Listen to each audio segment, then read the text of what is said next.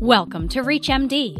This medical industry feature, titled Engaging Neuroplasticity and Depression with Cognitive Emotional Training, is sponsored by Otsuka. Here's your host, Dr. Charles Turck. This is ReachMD, and I'm Dr. Charles Turck. Today, we'll be discussing cognitive emotional training, which leverages neuroplasticity of the brain as a potential digital therapeutic to treat depression. Joining me is Dr. Brian Iacoviello, who's an assistant professor of psychiatry at the Icahn School of Medicine at Mount Sinai in New York City. Dr. Iacoviello, welcome to the program. Thank you for having me. Before we dive into digital therapeutics for depression, I'd like to learn a bit more about your research background, Dr. Iacoviello. What inspired you to focus on cognitive control as a target for treating depression? Thanks for asking. So, I'm a clinical psychologist, meaning that I have a PhD in psychology that included training both as a psychotherapist and as a researcher. Actually, my clinical and research interests have always centered on trying to understand the experience of depression and anxiety, as well as the treatments that we have for people who are struggling with these conditions, especially focusing on the cognitive and behavioral patterns involved. One aspect of depression and anxiety that seemed challenging to tackle was the perseverative thinking. This could include constantly thinking about sad or worrisome things, ruminating or dwelling on the past, or obsessing or worrying about current or future concerns. Getting stuck in these negative thoughts and holding them in our minds keeps our moods down and our worries up. So I began to explore and study what was going on for people with depression regarding what we could call cognitive control capability. This describes the ability to exert some control over our thinking and emotions, to be able to pull ourselves out of the perseverative thinking. And I was particularly interested in targeting cognitive control to develop effective treatments for depression. Thanks for sharing your background in this area. Uh, turning to therapeutic options, can you briefly walk us through how we currently approach these negative thinking patterns in depression?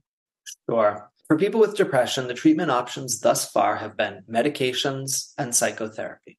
Antidepressants, such as selective serotonin reuptake inhibitors or SSRIs, seem to help reduce the intensity of persistent negative, perseverative, or emotional thinking. Studies have found that the amygdala, the part of the brain that's responsible for processing emotions and detecting danger, appears to be hyperactive in people with depression. So, part of how antidepressants might work is by quieting down the hyperactivity of the amygdala. As far as psychotherapy, Research has shown that cognitive behavioral therapy, or CBT, can be effective for many people with depression. CBT focuses on thought patterns in an explicit way. And by explicit, I mean that we're looking at the content of the thinking and trying to question and change any problematic or biased patterns, such as persistent negative thoughts about yourself or a tendency to catastrophize. CBT can help teach you to challenge those negative automatic thoughts and replace them with healthier thoughts. Notably, brain imaging research suggests that part of what might be going on with CBT includes activation of the brain areas, such as the prefrontal cortex or the PFC, that are involved with cognitive control capability that I was talking about earlier, or the ability to influence our thinking and our attention instead of just being on autopilot. As with antidepressants, CBT may also quiet down the amygdala, the emotion processing part of the brain that tends to be hyperactive in depression which could stem from having more control over your emotions and thinking patterns. So, when we consider how CBT is effective for depression, it appears to help train patients in cognitive control, as well as affect the brain regions involved in both cognitive control and emotion processing. Approaches other than CBT might target cognitive control in an implicit way, by which I mean targeting the problematic cognitive process itself rather than the content of the thinking. An example of this is a treatment called attention bias modification, where the tendency to hyperfocus one's attention on a perceived danger or threat related cue can be trained to be a bit more balanced. In this intervention, a patient wouldn't focus quite so much on the perceived danger cues that aren't actual danger cues in their environment. And as a result of attention bias modification, the patient potentially wouldn't experience quite as much anxiety. Turning back to depression, the clinicians and researchers have been considering for some time how to approach the dysfunction in cognitive control or the inability to pull oneself out of rumination or very sad negative thoughts. Interestingly, researchers have designed and studied trainings in cognitive control, but these only targeted the cognitive aspect or the ability to hold, process, and work with information in the mind. As a result, We saw that the cognitive control training may help strengthen people's cognitive abilities, but we weren't seeing much improvement in their mood or other symptoms of depression. We also didn't see much improvement in the negative emotional thinking patterns, such as rumination. So, how did you approach going beyond these training methods to propose cognitive emotional training for the treatment of depression? Well, to start, I think it's important to note that the unhelpful thinking patterns of depression don't involve getting stuck on just any thoughts, but specifically the sad or negative thoughts.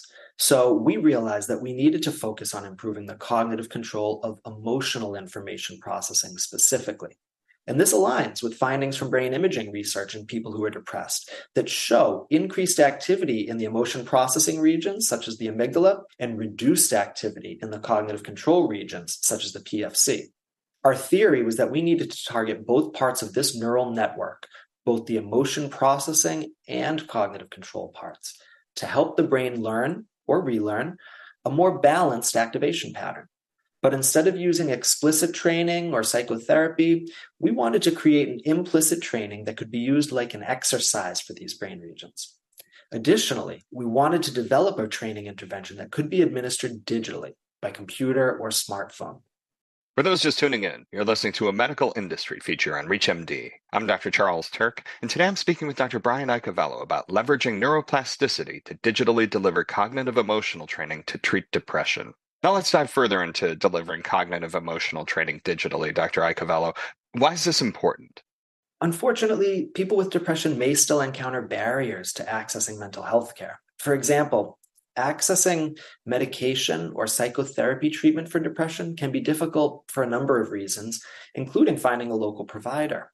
Even after connecting with a provider, financing the costs of treatment and staying consistent with medications or therapy sessions can also pose challenges for patients. We've seen that these and other barriers can actually prevent some people from receiving effective treatment for depression. So, we wanted to develop a therapeutic that could overcome some of these barriers, and digital interventions offered a potential option. Since digital interventions are portable and they can be accessed from your own device, Hopefully, patients find them convenient and easier for adherence. Also, digital interventions allow people to access treatment wherever and whenever they want, potentially making for an appealing option for depression treatment. These delivery aspects may help patients overcome some of the barriers they face when trying to access mental health treatment. And with that in mind, could you break down the steps that you followed to develop a cognitive emotional training intervention? I'd be happy to. We started out by identifying exactly what we wanted to target with this treatment. In this case, we wanted to target the ability to exert some control over perseverative thinking on negative or sad emotional content. And we worked with the model of neural networks in depression, where the amygdala, which is responsible for emotion processing, is hyperactive, and the cognitive control regions, including the PFC, are underactive. So we then devised a training exercise called the Emotional Faces Memory Task, or EFMT, to challenge both the emotion processing and cognitive control capabilities. We designed the exercise intending to not only activate both regions of the brain simultaneously, but also to keep those brain regions engaged by consistently challenging them. The hope was that with enough of this training, the brain would learn or relearn to activate those brain regions in a more balanced manner, what we would call neuroplasticity. So, first, we developed some prototypes for the exercise and tested them out to make sure they function properly. We also figured out the correct parameters for things like difficulty and timing in order to keep the person and their brain networks consistently challenged during the intervention. Next, we tested the prototype in a small sample of patients with depression. Our goal was to see if using the training exercise would result in improved symptoms of depression, which it indeed appeared to do. With those early findings showing promise, we then conducted a larger clinical trial to further study the effects of the training. And once again, we saw an improvement in depression symptoms. Additionally, we collected some brain imaging data, specifically from functional MRIs or fMRIs, which further confirmed that the training exercise successfully activated the emotion processing and cognitive control regions of the brain, and perhaps even altered the connectivity patterns between them. Lastly, Dr. Iacoviello, what are the next steps for this type of cognitive emotional training intervention? Are there plans for further research on digitally delivered therapeutics for depression?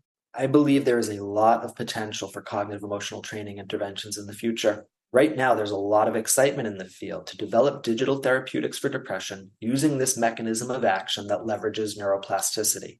Currently, academia, digital health technology companies, and pharmaceutical companies are all involved in developing digital therapeutics for depression. Some are even developing interventions with the same level of rigor as traditional drug development and approval pathways. So it's really exciting to think that in the not too distant future, these types of interventions could be in the hands of people with depression who could benefit from them. Those are some great considerations for us to think on as we come to the end of today's program. I want to thank my guest, Dr. Brian Iacoviello, for helping us better understand cognitive emotional training as a potential digital therapeutic to treat patients with depression. Dr. Iacoviello, it was great speaking with you today. It was my pleasure. I'm Dr. Charles Turck. This program was sponsored by Otsuka. If you missed any part of this discussion, or to find others in this series, visit Medical Industry Features on ReachMD.com, where you can be part of the knowledge.